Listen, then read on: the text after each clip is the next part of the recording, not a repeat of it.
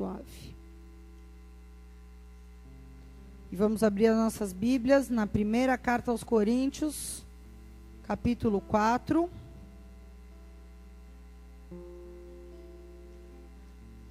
Primeira Coríntios 4, verso 1.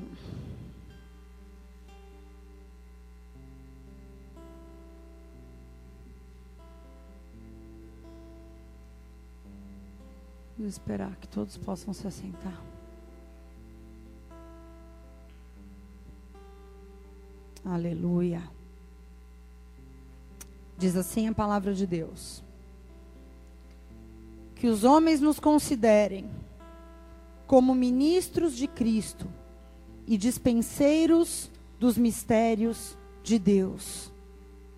Além disso, requer-se dos despenseiros que cada um se ache fiel. Vocês podem repetir comigo?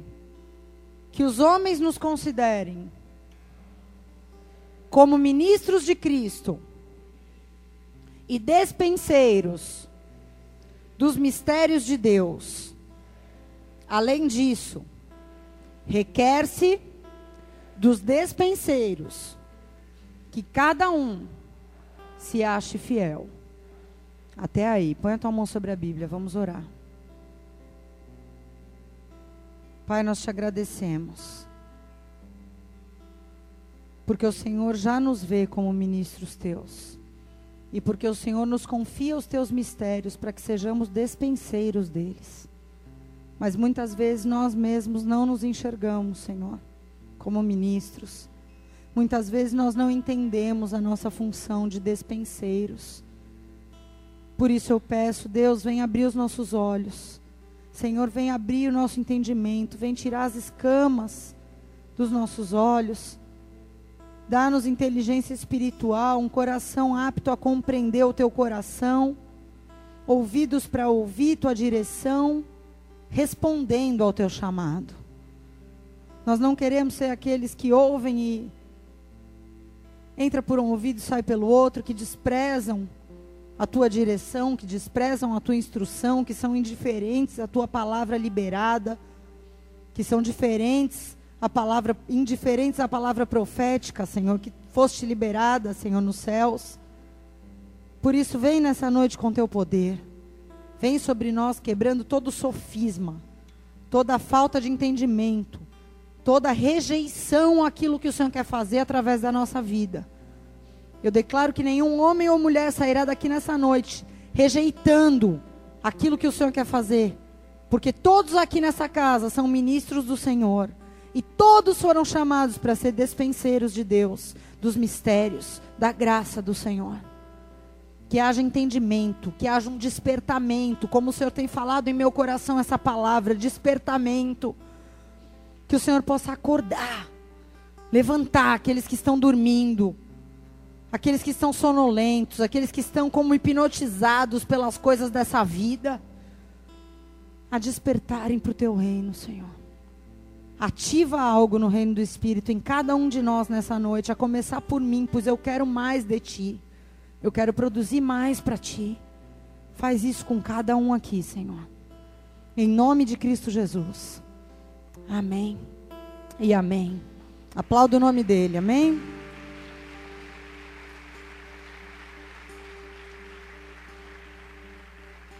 Glória a Deus. Queridos, Deus falou essa palavra comigo de uma maneira muito clara e eu acredito que até mais importante do que aquilo que vai ser dito é aquilo que vai acontecer e que Deus vai liberar após aquilo que vai ser dito. É, a Bíblia diz que os sinais seguem a pregação daqueles que servem ao Senhor e eu entendo que hoje os sinais serão mais importantes até do que a pregação. Mas a pregação ela vem para preparar o nosso coração, amém? Então fique muito atento, para que na hora que Deus liberar algo sobre a tua vida, você possa receber e entenda aquilo que está sendo liberado. Que venha algo mais para ti do que aquilo que eu tenho falado aqui nesse altar. Amém? Eu vou falar uma fração daquilo que Deus quer fazer. E Deus vai falar com você diretamente aquilo que Ele tem com a tua vida. Mas para isso você tem que estar atento, Então não se distraia. Preste muita atenção. Eu tenho ouvido claramente da parte de Deus que nesse ano de 2011 vai ser um tempo onde ministros vão ser levantados numa nova safra. Dispenseiros vão ser levantados de uma maneira diferente. Deus me disse que pessoas que há anos frequentam a igreja, que há anos são cristãs evangélicas e nunca serviram ao Senhor, porque nunca se viram como ministros de Deus e nunca entenderam que são dispenseiros de Deus, vão despertar, vão acordar. Como se elas estivessem saindo de um estado cristão vegetativo para um estado produtivo no reino de Deus. Pessoas que talvez há 10, 4, 5 anos frequentam a igreja, recebem palavra, mas nunca produziram para Deus. Nunca foram ministros de Deus efetivamente falando. Deus vai mudar isso. E pessoas que hoje estão mofando nas cadeiras, sentadas, recebendo, recebendo, recebendo, e não estão dando, dando, dando, enquanto milhares de pessoas estão morrendo, indo para o inferno, estão presas em cadeias, em grilhões. Essas pessoas que estão sentadas, elas não vão mais estar sentadas. Deus vai levantá-las. E isso fala de mim e fala de você. Porque se você veio aqui hoje, era porque você tinha que estar aqui. Amém? Pessoas que já serviram a Deus no passado que já entenderam o seu papel, mas que nesse ano de 2010 acabaram paralisadas, seja porque caíram em pecado em algum momento, seja porque talvez em algum momento o diabo te enganou e te prendeu em alguma situação, seja porque talvez você cometeu algum erro na sua vida e você não conseguiu superar esse erro, eu quero te dizer, isso também vai mudar para você. Amém? Deus vai reativar o teu ministério nessa noite. E você que tem servido a Deus, também vai acontecer algo novo. E é isso eu quero para minha vida e você tem que querer também. Deus vai te levar num nível mais profundo de entendimento e vai derramar uma unção que vai te capacitar a fazer muito mais do que você já tem feito. Ou seja, a tua vida vai ser mais produtiva para Deus depois daquilo que Ele vai despertar em ti nessa noite. Você crê nisso? Amém? Aplauda o nome do Senhor.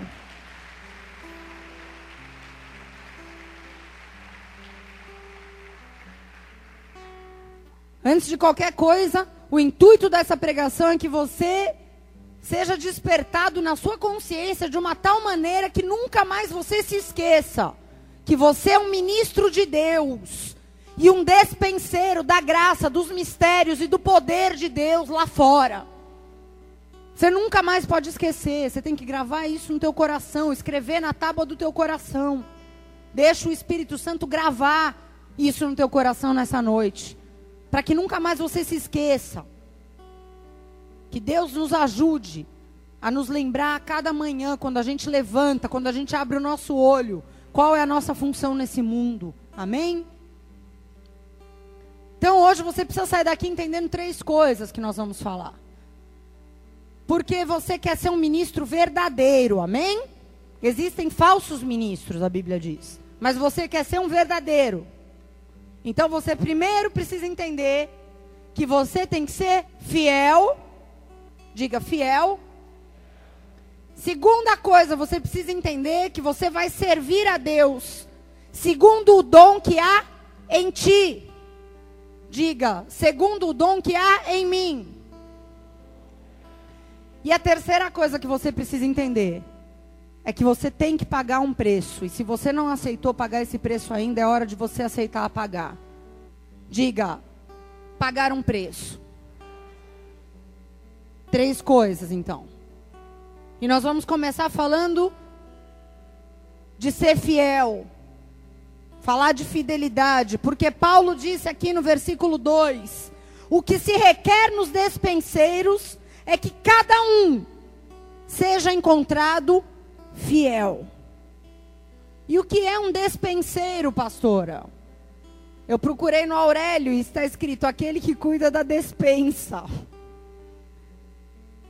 E aí eu entendi que é aquele servente que busca as coisas, que é assistente de almoxarifado, que a gente chama, né? Nas empresas. Que busca aquilo que está guardado na despensa e traz para fora, sem desviar nada para ele, para o seu usufruto próprio, sem roubar o que está carregando e sem também ficar prevaricando, né? Fazendo corpo mole, tipo, ah, estou cansado, é muito pesado carregar e descarregar, levar e trazer. Despenseiro é isso. Você é um dispenseiro do quê? Do reino de Deus. Para quem ainda não conhece. Porque você tem acesso à dispensa de Deus, aos mistérios de Deus, aos tesouros de Deus, às revelações de Deus, à graça de Deus, ao amor de Deus. Então você, como dispenseiro, vai lá, Senhor, me enche do teu amor, porque eu preciso levar para o meu vizinho. E você vai, como dispenseiro, e entrega para o vizinho o amor de Deus. Senhor, eu preciso do milagre da cura, me ajuda, unge a minha vida e me entrega, Senhor. Me entrega o bálsamo de Gileade nas minhas mãos. Eu vim aqui buscar porque eu quero levar para orar por aquele enfermo. Dispenseiro. Teu único papel é pegar e entregar. Aquilo que não é teu, você vai pegar na dispensa e vai entregar. Tudo bem? Mas primeiro, para ser um dispenseiro, você tem que ser achado fiel.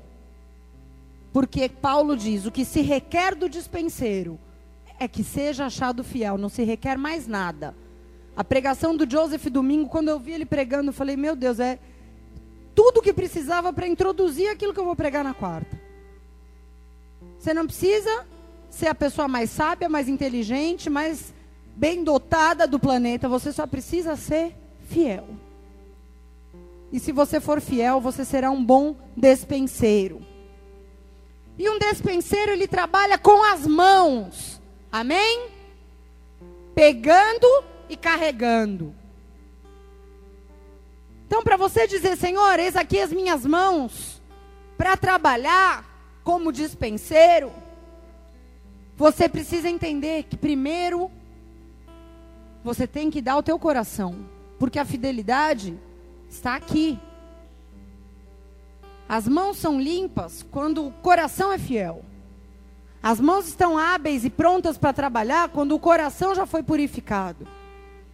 E muitas pessoas não estão servindo a Deus hoje justamente porque quando você fala em tratamento de caráter, em abandono de práticas, em abrir mão de algumas coisas, em deixar de ser de determinadas maneiras, em mudar o jeito, em deixar Deus tratar o comportamento, o temperamento, essa pessoa fala: Não quero, vou ficar aqui sentadinho. Obrigada. Muitos se acomodam na condição não só de ficar sentado, mas às vezes servindo a Deus. Elas param de crescer, elas ficam estagnadas espiritualmente. E quando eu falo isso, eu não estou falando de títulos. Porque título não quer dizer nada. Mas eu digo de crescer em intimidade, de crescer em autoridade, de crescer em revelação. Quantas pessoas ficam estagnadas? Entrou para a obra, acabou. Minha vida acabou. Agora é só isso aqui mesmo, é fazer a manutenção. Por quê? Porque há níveis de fidelidade para receber responsabilidades maiores. E talvez você não esteja disposto a ir a um nível de fidelidade mais fundo. Talvez você tenha um certo nível de fidelidade, não que você seja totalmente infiel. Mas o teu nível chega até uma certa página e daqui para frente eu não vou mais. Eu não gosto quando vem falar do meu jeito, eu não gosto quando falam que isso que eu faço é manipular, eu não gosto que falem que eu tenho que mudar esse hábito, que eu tenho que abandonar esse comportamento.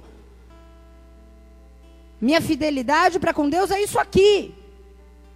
E mais do que isso eu não quero fazer. Eu não vou deixar de fazer. Eu não vou deixar Deus limpar a minha mente imunda, a minha boca suja, tirar a rebeldia do meu coração, porque eu não acho que isso é rebeldia. Então tudo bem. Mas, então você não pode oferecer as suas mãos. Porque primeiro você tem que dar o teu coração. Está lá na Bíblia. Tem um exemplo lá no livro de Segundo Reis 10. E vocês sabem que os reis bons simbolizam Jesus, tipificam a pessoa de Cristo. E a gente vê lá, segundo Reis 10, verso 15. Um homem chamado Jonadab, filho de Recabe, veio ao encontro do rei. E o rei lhe perguntou: O teu coração é sincero para comigo, como o meu é para contigo? É a mesma coisa que Deus pergunta para você. O teu coração é fiel a mim, como o meu é fiel para com você? E Jonadab respondeu: É. Então, se é, disse o rei, me dá a tua mão. E ele lhe deu a mão. A mesma coisa Deus fala com você hoje. O teu coração é sincero comigo, como o meu é para contigo? Se você disser é, Senhor, ele vai dizer, então me dá a tua mão. E aí você dá a tua mão. Mas se você disser mais ou menos, então ele vai te dizer: então acerta o teu coração. Põe teu coração em dia. Haja com sinceridade. Para de agir na escama. Para de agir mostrando uma aparência e sendo outra coisa por trás dos bastidores. Para com isso. Porque é primeiro o teu coração, depois a tua mão. Diga primeiro o meu coração, depois a minha mão. Porque é preciso fidelidade para ser ministro de Cristo, para ser dispenseiro de Deus. E aí, quando você é encontrado como alguém fiel, Deus vai te respaldar. Ninguém precisa te recomendar, porque você se torna uma referência ambulante das coisas de Deus. Você não precisa de uma carta de recomendação de homens. Porque Deus te recomenda. A Bíblia diz que você é a própria carta de recomendação de Deus. Quando você é encontrado fiel. Olha o que diz lá em 2 Coríntios 3, verso 1. Porventura, necessitamos, como alguns, de cartas de recomendação para vocês? Ou de vocês? Vocês são a nossa carta. Quando a gente manda um de vocês para qualquer função, a gente não precisa mandar uma carta junto dizendo: olha, essa fulana aqui é idônea, pode deixar ela ir lá, fazer a capelania no velório, pode deixar entrar no hospital. Vocês são a nossa carta. Vocês são a carta de Deus. Escrita no coração de Deus, conhecida e lida por todos os homens. Quando as pessoas olham para a tua vida, você tem que ser lido como uma carta de que Deus enviou para aquela pessoa. É isso é que ser um dispenseiro de Deus. É a pessoa olhar para a tua vida e falar: Deus tem isso, isso, isso, isso, isso para mim. Você é uma carta viva.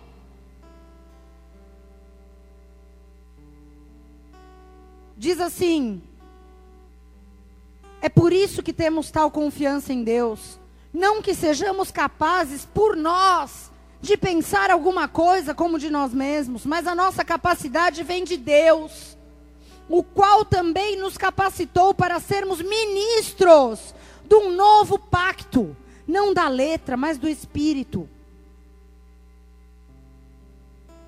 É por isso que você tem que ter confiança em Deus.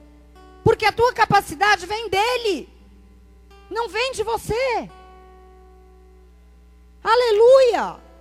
Ele te capacitou para ser ministro de um novo pacto, Paulo diz. Não para ser alguém que ensina uma religião para as pessoas, alguém que vai falar de doutrinas, alguém que sabe tudo de cor, mas não vive. Ele te levantou para ser um ministro do espírito e não da letra. A gente precisa entender isso, porque você é ministro do poder, da graça, do amor, não de uma religião, não de uma placa de uma igreja. Você é um dispenseiro da graça de Deus. E por que que você não é fiel então a essa função? Por que que você não faz o que você tem que fazer? Por quê? Porque você será que não vê as pessoas morrendo ao teu redor? Não vê as pessoas presas, oprimidas, metidas em adultério, em prostituição? Se você está livre, se você nasceu de novo, por que, que você está retendo o que Deus te deu? Será que você nasceu de novo? Se você recebeu de Deus uma nova vida, por que, que você está retendo de dar para outras pessoas?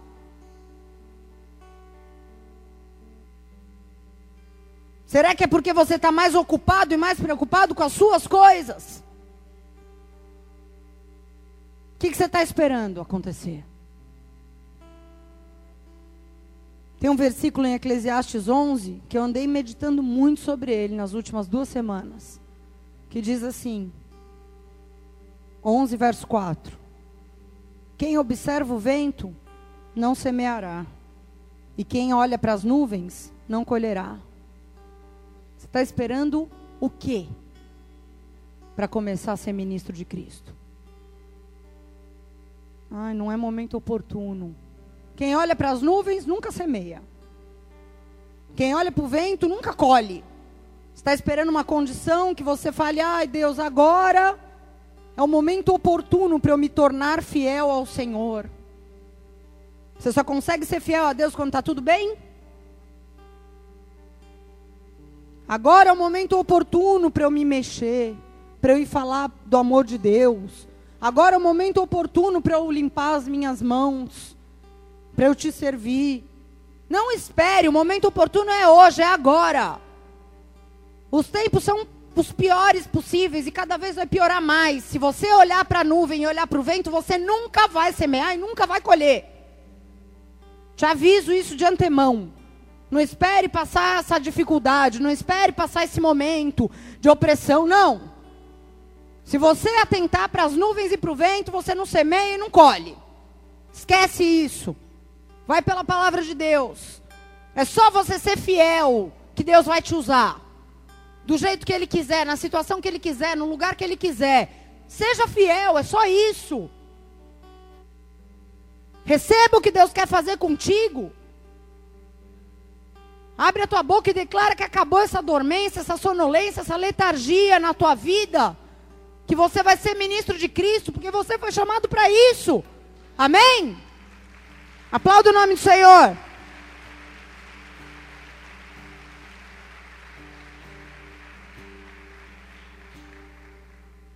Aleluia. Segunda coisa, sirva a Deus segundo o dom que Ele te deu. 1 Timóteo 4,14 diz assim: Não negligencies o dom que há em ti, o qual te foi dado por profecia com a imposição de mãos de presbíteros. Ocupa-te dessas coisas e dedica-te dedica inteiramente a elas, para que o teu progresso seja manifesto a todos. Não venha me falar que você não tem nenhum dom, porque você tem. Se você não está operando no seu dom, você está negligenciando o dom que você tem. E digo mais: se você tem e não cresceu nesse dom, você também está negligenciando, porque Paulo disse para Timóteo progredir nessas coisas que ele recebeu de Deus. Se tem progresso é porque tem níveis de fluência num dom. É a mesma coisa que um idioma. Você pode falar um inglês nível básico ou você pode falar um inglês fluente, se você se aprofundar, se você se exercitar, se você for andar com pessoas que falam inglês fluente. Você tem que progredir no dom. Amém? Você tem dons. Agora diga assim: Deus, me ajude a fazer o que eu fui chamado para fazer. Faz um favor para Jesus, não faça o que você não foi chamado para fazer. Deixa alguém fazer aquilo que foi chamado para fazer. Não faça. Você vai gastar seu tempo, vai gastar sua energia, vai perder o seu foco. Você vai fluir nos dons que Deus te deu. É ali que você vai fluir. É ali que você vai ver que não é difícil, que não é quadrado, que não é engasgado a goela abaixo, que flui, que é redondinho, que vai, que é fácil. Por quê? Porque Deus te deu um dom para fluir especificamente em certas coisas. Não um só dom, às vezes você tem dois, três, quatro dons. Não precisa ser só um, mas sirva a Deus segundo os dons que Ele te deu. Muita gente está fazendo coisas para Deus, mas onde não é para estar, tá, fazendo o que não é para fazer, talvez porque acha mais legal, porque acha mais espiritual, porque acha mais bonito, porque vai se aparecer mais, mas não foi o dom que Deus te deu. E aí não flui. E aí você não se, não se alegra em servir a Deus. Fica pesado, sabe? Quando você não tem o dom, fica pesado. É ruim, é difícil. Você tem que exercitar o seu dom, crescer no seu dom, estudar sobre o seu dom, andar com pessoas que já estão operando nesse dom há mais tempo que você, para você aprender como fluir melhor nele. É assim que Deus quer. E digo mais, Deus quer redimir dons na sua vida. Porque a gente tem dons desde quando a gente nasceu, desde quando a gente não servia a Deus. E Satanás muitas vezes distorceu esses dons para destruir a nossa vida e zoar a vida de outros. Sim ou não? Mas Deus quer redimir esse dom, santificar esse dom, para usar para a glória dele.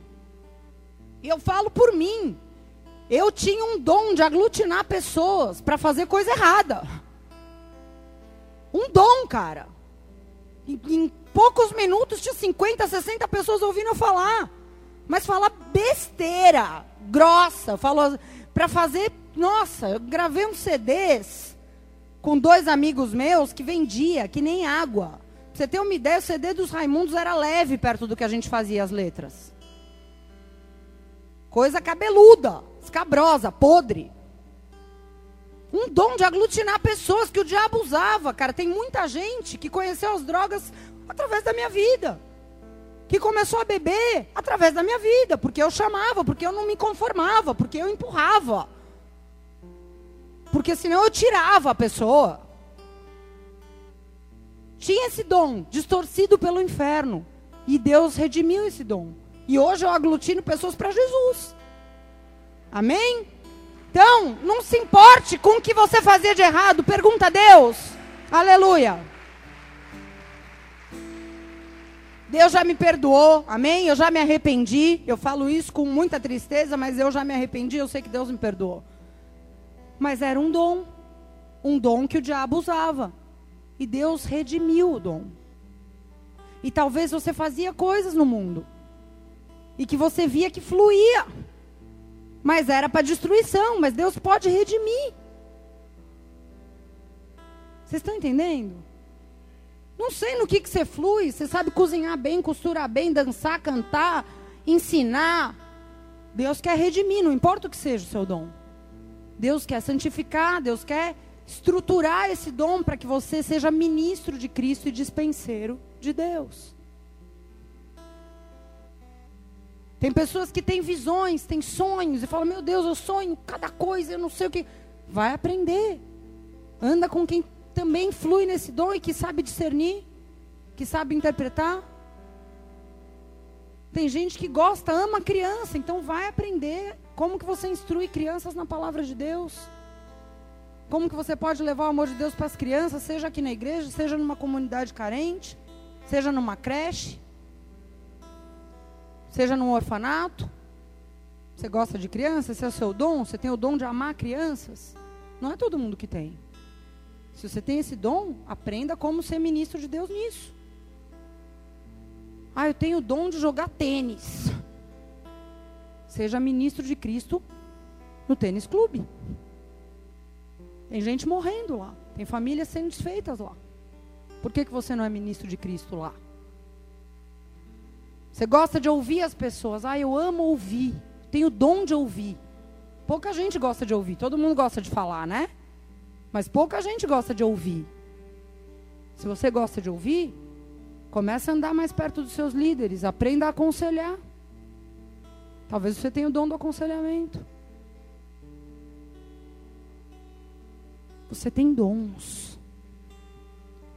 E agora eu quero te dizer uma coisa: tome cuidado.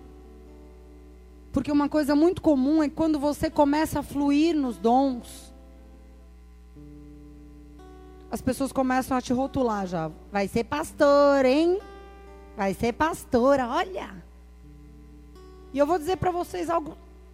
Tranquilamente eu posso dizer isso. 10% talvez se tornam ministros em tempo integral. E os outros 90%? São ministros de Deus em outras esferas do reino. E você precisa entender isso. Só vai ser pastor se Deus falou muito forte no teu coração. Só vai ser missionário se você tem certeza que Deus te ungiu para isso. Porque todo mundo que começa a evidenciar uma fluência nos dons, as pessoas já começam a botar pilha. E isso é do diabo, cara. Que aí a pessoa começa a almejar uma coisa que Deus não chamou ela para ser. E vai deixar de ser ministro no lugar onde Deus queria que ela tivesse. Tome muito cuidado. Você tem que ter clareza na tua chamada. Se você tem uma chamada pastoral, missionária, glória a Deus, vá em frente e cumpra.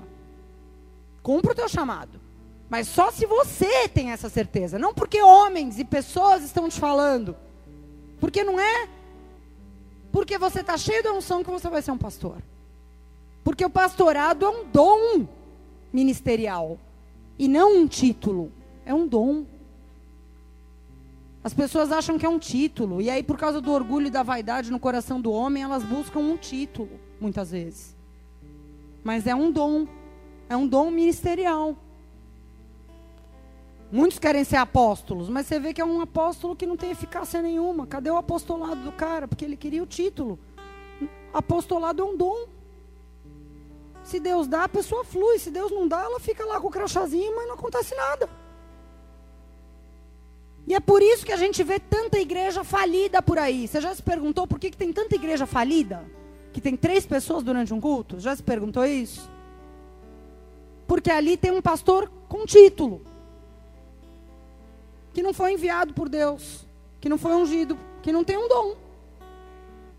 E aí fica ali. E não acontece nada, porque as coisas só fluem quando o dom de Deus opera nas pessoas. Vocês estão entendendo? Não tem como.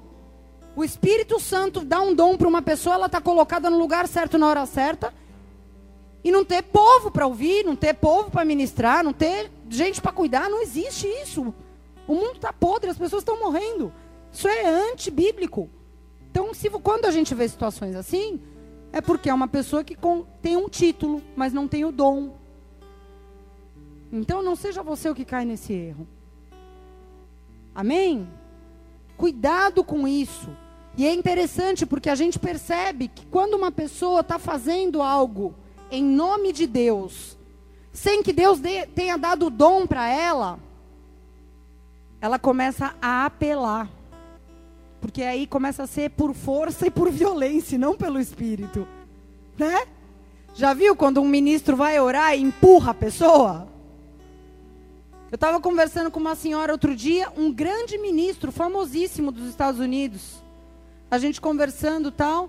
Aí ela falou: Ah, aquele fulano lá, nossa, me empurrou com tudo no chão. Bati a cadeira, machuquei, fiquei roxa. Porque a pessoa começa a apelar, cara.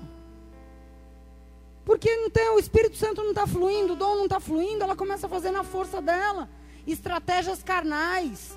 Quando você vê algum evento evangélico que tem coisa do mundo envolvida, é porque pessoas erradas no lugar errado, sem dom. Ultimamente, muitas igrejas têm usado estratégias mundanas para atrair pessoas, para manter pessoas. E é o oposto. Tudo que a gente não pode é trazer o mundo para dentro da igreja, porque a gente quer tirar as pessoas do mundo. Está entendendo? Quando você percebe um mover esquisito, fala: Meu, isso aqui é mundano. Ah, mas é para atrair mais almas. Mas eu quero dizer para vocês que o fim, os fins não justificam os meios no evangelho. O reino de Deus, esse princípio aí, os fins justificam os meios, a finalidade é ganhar almas. Então fazemos qualquer negócio. Mentira. Sabe quem que falou isso? Os fins justificam os meios? Nicolau Maquiavel. Já ouviu falar dele? A palavra maquiavélico é por causa dos princípios que esse homem inventou. E tem igreja que está usando isso. Por quê?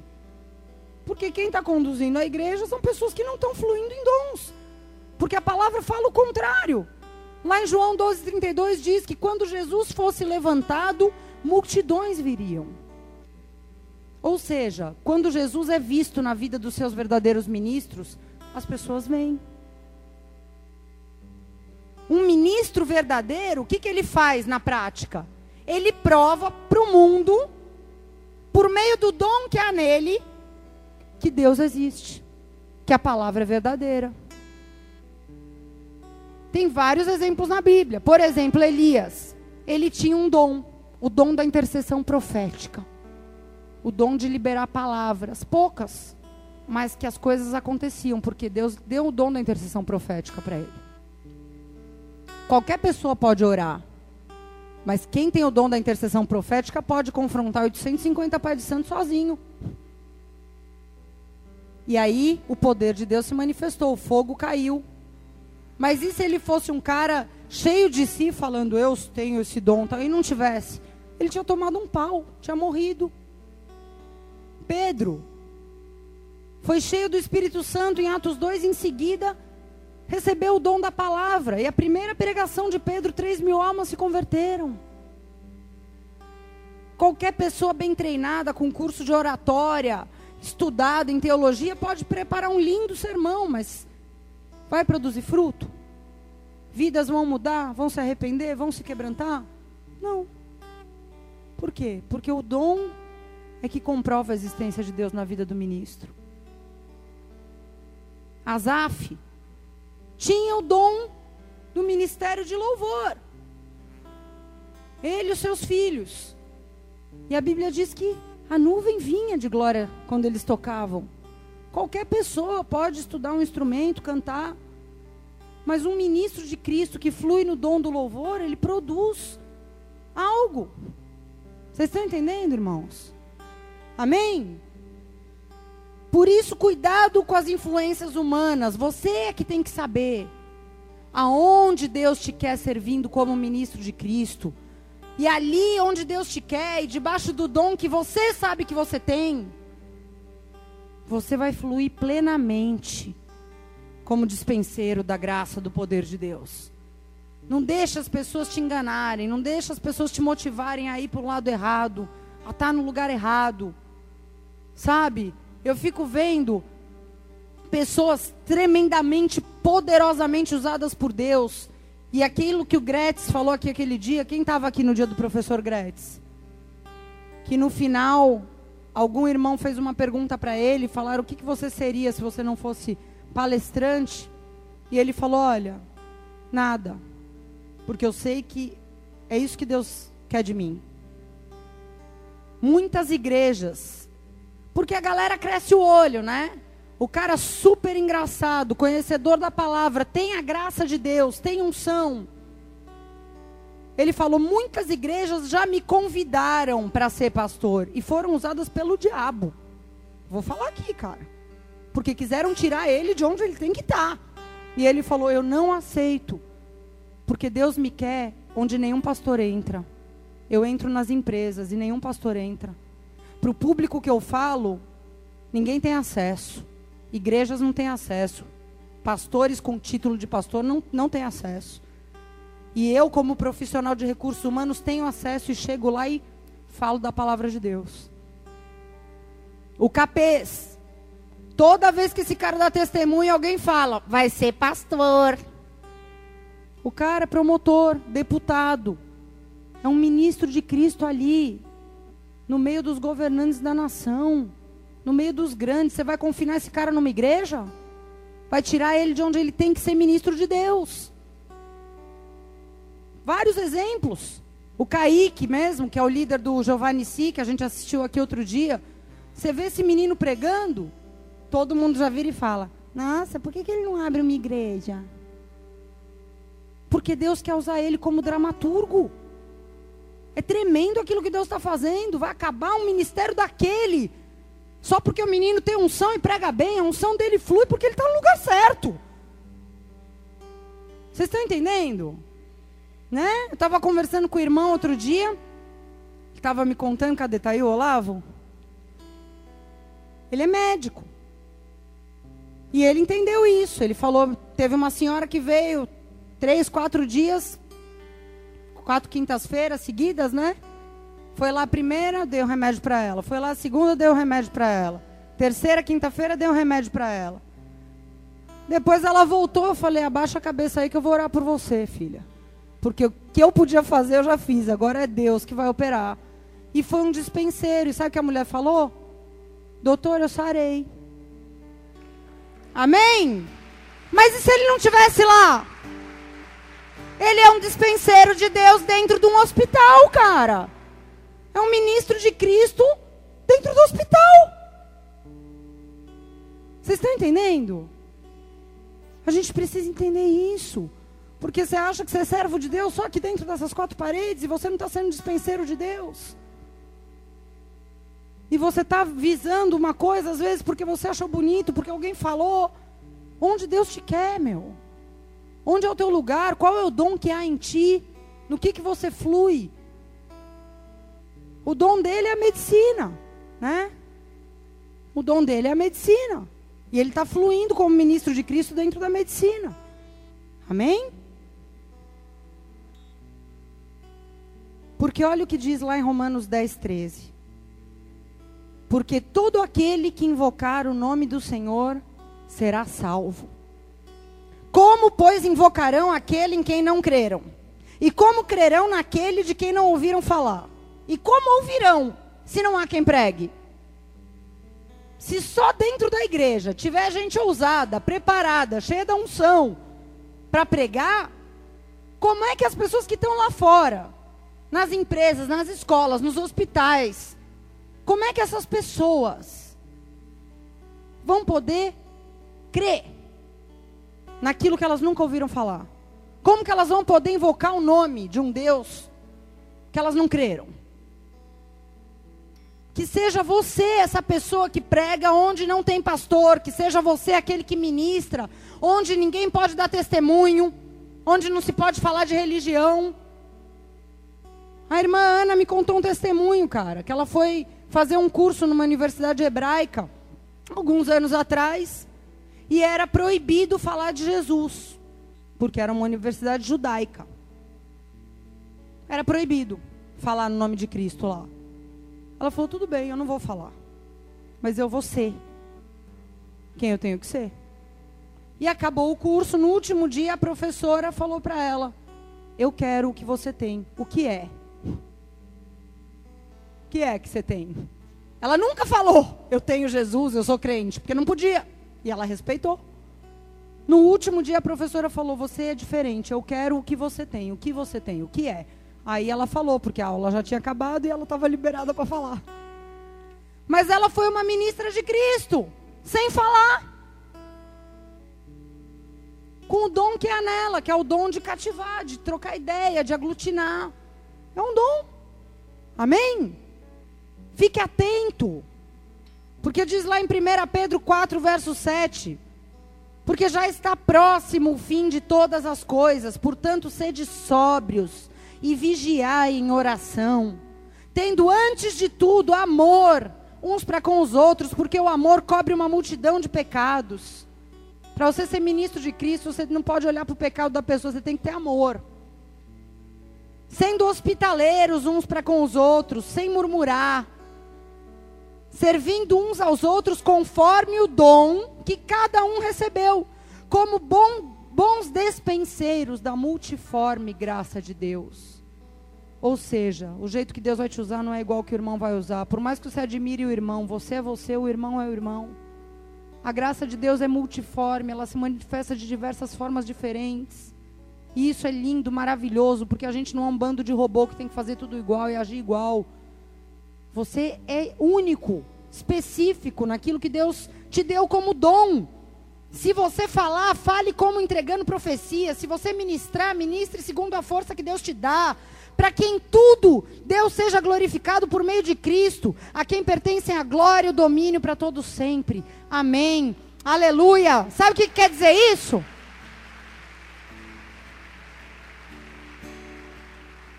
Sabe o que quer dizer isso? Não desperdice nenhum momento. Não desperdice nenhuma palavra. Seja ministro onde você está. Seja no templo, seja lá fora. Onde você estiver, não negligencie o dom que há em você. Não negligencie mais. Amém? E a terceira coisa, há um preço a ser pago.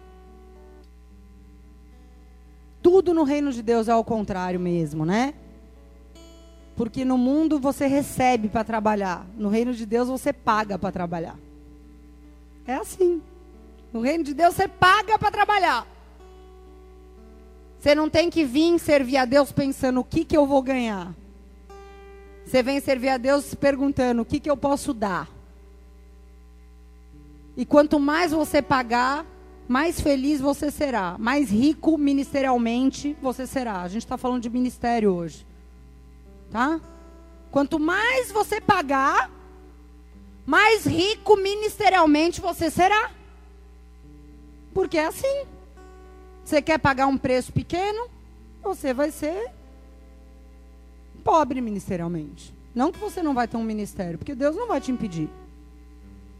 Mas se você pagar um preço maior, você vai crescer mais, você vai se aprofundar mais, você vai ter mais autoridade, o seu dom vai crescer. Você vai poder levar outras pessoas a fluírem nesse dom, porque você vai discipular pessoas que têm o mesmo dom que há em ti. Há um preço. Amém? Há um preço, e o verdadeiro ministro, ele paga um preço de viver uma vida de provas, uma vida de provações.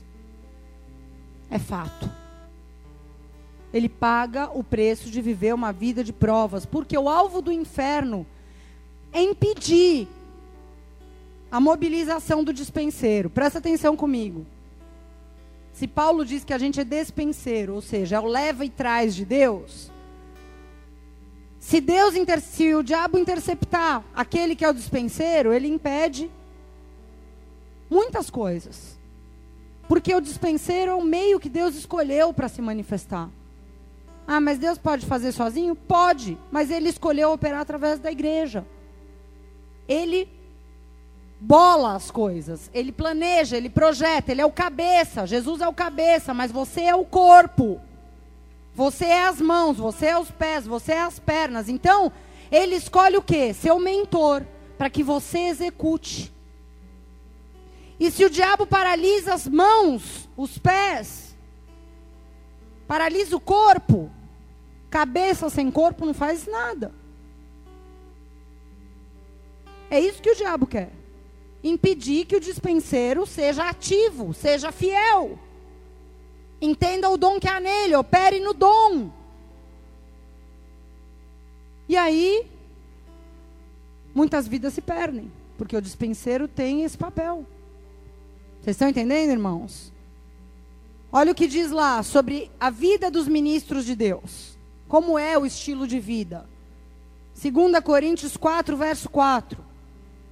Antes de tudo, recomendando-nos recomendando como ministros de Deus, em muita perseverança, aflições, necessidades, angústias, em açoites, em prisões, em tumultos, em trabalhos, em vigílias, em jejuns, na pureza, na ciência, na longanimidade, na bondade, no Espírito Santo, no amor não fingido, na palavra da verdade, no poder de Deus, pelas armas da justiça à direita e à esquerda, por honra e por desonra, por fama e por má fama.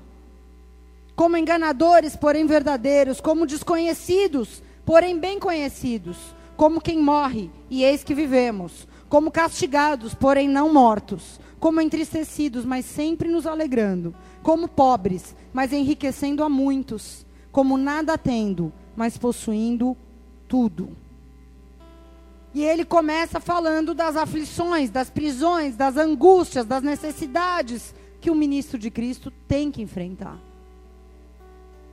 E é por isso que pessoa que fica dodói, que não aguenta passar uma lutinha, ela começa a servir a Deus, mas logo ela larga a mão do arado e olha para trás. Porque uma característica do verdadeiro ministro é que ele é uma pessoa de muita perseverança. Que não deixa de servir, mesmo no meio das aflições, mesmo às vezes passando por necessidade em alguma área, mesmo às vezes sofrendo angústia na sua vida pessoal ele não deixa de ser ministro. Ele não larga a mão do arado, ele não olha para trás. Os ministros verdadeiros são pessoas que entendem que nunca é tempo de parar de trabalhar, que nunca é tempo de parar de orar, que nunca é tempo de parar de jejuar, como Paulo disse. Porque essas pessoas sabem que se elas pararem, elas não vão ficar de pé. Porque uma vez que você decidiu servir a Cristo, se você parar, você cai porque você é pó. Você é alguém que é como um vaso de barro que carrega um tesouro. O que está dentro de você é precioso, mas você não é nada. Paulo diz isso: somos como aquele que tem um tesouro no vaso de barro. E os verdadeiros ministros entendem isso. São pessoas que são conhecidas pelos outros pela ciência, que é o que? O conhecimento que você tem de Deus na intimidade que você tem com Deus. São conhecidos pela bondade, pelo amor não fingido. Os verdadeiros ministros às vezes são honrados e às vezes desonrados, e tome muito cuidado. Não se apoie na honra dos homens como bússola da sua vida, ou como termômetro de como está o teu ministério. Porque aqueles que te honram hoje são as mesmas bocas que vão te desonrar amanhã. As maiores traições que nós sofremos no nosso ministério eram de pessoas que, nossa, nos honravam. E foram os que mais desonraram depois. O verdadeiro ministro, ele entende que ele não pode se basear em honra de homens. Ele tem que se basear no amor de Deus. Porque o amor de Deus nunca vai mudar. Os verdadeiros ministros são pessoas que às vezes são aplaudidas, às vezes são apedrejadas. Um dia você vai falar para uma pessoa, ela vai falar: Nossa, que bom, suas palavras foram maravilhosas. Aí você volta no segundo dia, ela mete a porta na tua cara e te xinga. É assim. E o ministro de Deus sabe. Às vezes, aplaudidos, às vezes apedrejados, mas com a verdade sempre na boca. Independente se é pedra ou se é aplauso. Amém? É aquele que anda, aleluia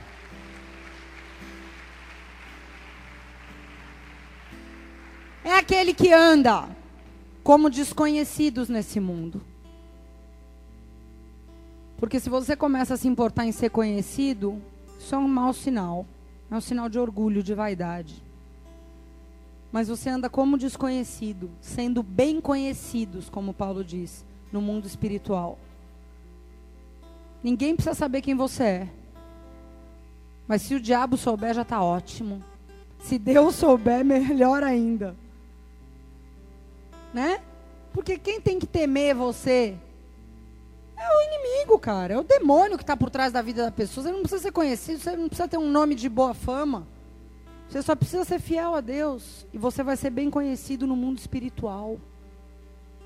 Quando a tua autoridade tiver que operar contra Satanás, aí você vai ver se você é conhecido ou não no mundo espiritual. Porque tem gente que todo mundo conhece, mas chega na hora H, não tem unção, não tem autoridade no mundo espiritual é desconhecido totalmente, que nem os filhos de, de Seva, lá de Atos 19, né? Eu conheço Paulo, eu conheço Jesus, mas quem são vocês, meu? O diabo falou para ele. Vocês estão mandando eu embora. Cheio de podridão na sua vida. O que, que você está falando comigo? Deram um pau neles. Porque é assim. Nós temos que ser desconhecidos no mundo, mas conhecidos no mundo espiritual. Vivendo como mortos para o mundo. Né? Você encontra os seus amigos, aí, morreu, não parece mais morrer para o mundo, mas vivo em Cristo. Como Paulo diz, né? Como não tendo nada. Como também o mundo nos vê assim, ah, você não tem nada. Você não pode nada. Não, do mundo eu não tenho nada, mas eu possuo tudo, porque eu tenho a coroa da glória. Amém? E desses ministros verdadeiros, diz a palavra lá no Salmo 104, que Deus faz deles labaredas de fogo. Desses ministros, Deus faz labaredas de fogo. E é isso que Deus quer fazer de você. A palavra dessa noite é despertamento. Não sou eu que estou falando, o Espírito Santo falou. Despertamento. Você é um ministro de Cristo. E aconteça o que tem acontecido na sua vida, você vai ser despertado para essa realidade nessa noite. Amém? Por isso, feche seus olhos por um instante. Porque essa é uma noite onde toda indiferença, todo esfriamento, toda paralisia vai ser mudada numa unção poderosa sobre a tua vida.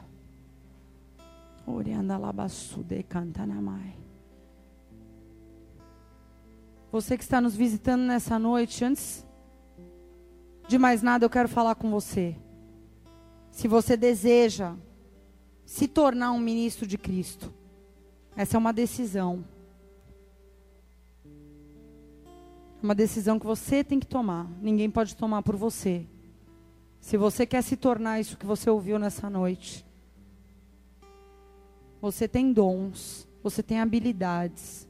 Você é uma pessoa preciosa e Deus quer restaurar a tua vida para que você seja um ministro de Cristo nessa terra. Mas para isso você precisa mudar o curso do seu caminho. Você precisa se converter. Você precisa, se você está indo para um lado, virar 180 graus e começar a ir para um outro lado. Pelo caminho da palavra de Deus. Se você quer tomar essa decisão nessa noite, eu queria que você, no seu lugar, levantasse a tua mão direita bem alto, como um sinal para Deus, não para quem está perto de você, porque todos estão com os olhos fechados e são apenas pessoas, ninguém pode fazer nada por você. Mas se você quer dar um sinal para Deus, de que você quer mudar a tua história, escrever um capítulo totalmente novo, deixando para trás as coisas que já se passaram e fazendo com que Deus possa entrar na tua vida e fazer novas todas as coisas. Eu quero que você que levantou a tua mão direita fique de pé no teu lugar. Porque se você confessar com a tua boca e crer no teu coração, nisso que você está declarando com a tua mão, a Bíblia diz que você será salvo. E o Espírito Santo vai te tocar e a tua vida vai ser transformada. Aleluia. Você que ficou de pé, eu vou fazer uma oração, eu vou te emprestar algumas palavras. Você vai repetir assim comigo. Senhor Jesus. Senhor Jesus. Nessa noite. Nessa noite. Eu me coloco. Eu me coloco diante de ti. Diante de ti. E te apresento. E te apresento. O meu coração. O meu coração. Para que o Senhor. Para que o Senhor Venha me moldar. Venha me moldar. Venha me limpar. Venha me limpar. Venha me transformar. Venha me transformar. A começar pelo meu coração. A começar pelo meu coração. Para que eu possa também. Para que eu possa também. Te oferecer. Te oferecer. As minhas mãos. As minhas mãos. Para te servir. Para te servir. Para ser um ministro de pra Cristo. ser um ministro de Cristo. Começa em minha vida. Começa em minha vida. Uma obra nessa noite. Uma obra nessa noite. Restaura o meu ser. Restaura o meu ser. Eu me abro. Eu me abro. Para que o teu Espírito Santo. Para que o teu Espírito Santo. Venha habitar em mim. Venha habitar em mim. Recebendo o perdão de Cristo, recebendo o perdão de Cristo. E te pedindo, e te pedindo, me ensina, ensina a tua palavra, a tua palavra, para que eu possa mudar, para que eu possa mudar o rumo da minha vida, o rumo da minha vida. e abandonar todo pecado, e abandonar todo pecado, para andar contigo, para andar contigo, em nome de Jesus, em nome de Jesus. Pai, eu te agradeço por cada uma dessas vidas que se colocam de pé diante de Ti hoje, tomando uma decisão, Senhor, tão importante quanto essa. Eu te peço, visita eles com teu poder agora. Que ainda hoje eles possam sentir, testificar da tua presença. Pai, em nome de Jesus, guarda-os, preserva-os, transforma os corações deles num coração fiel. Para que o Senhor possa usar essas mãos que hoje se levantam para aceitar o Senhor como o Salvador de suas vidas. Em nome de Jesus, como Igreja de Cristo na face da terra, nós os recebemos e os abençoamos. Em nome de Jesus. Amém e amém. Aleluia. Ainda com olhos fechados. Nós vamos adorar o Senhor, mas eu não quero que você se preocupe em cantar. Eu quero que você fique de olhos fechados. E que você comece a se apresentar diante de Deus como um ministro e diga: Deus, o que o Senhor quer fazer? Onde o Senhor me quer? Qual é o dom que eu tenho negligenciado? Se apresente agora diante do Senhor. Não se preocupe com aquilo que vai ser cantado aqui. Não precisa nem colocar a letra da música. Se apresente ao Senhor como um dispenseiro da graça. Se apresente a Ele como um ministro. Se você tem negligenciado o teu ministério, se apresse para receber aquilo que Deus vai liberar sobre a sua vida nessa noite. Aleluia. Tote canta la basuri ande le machove.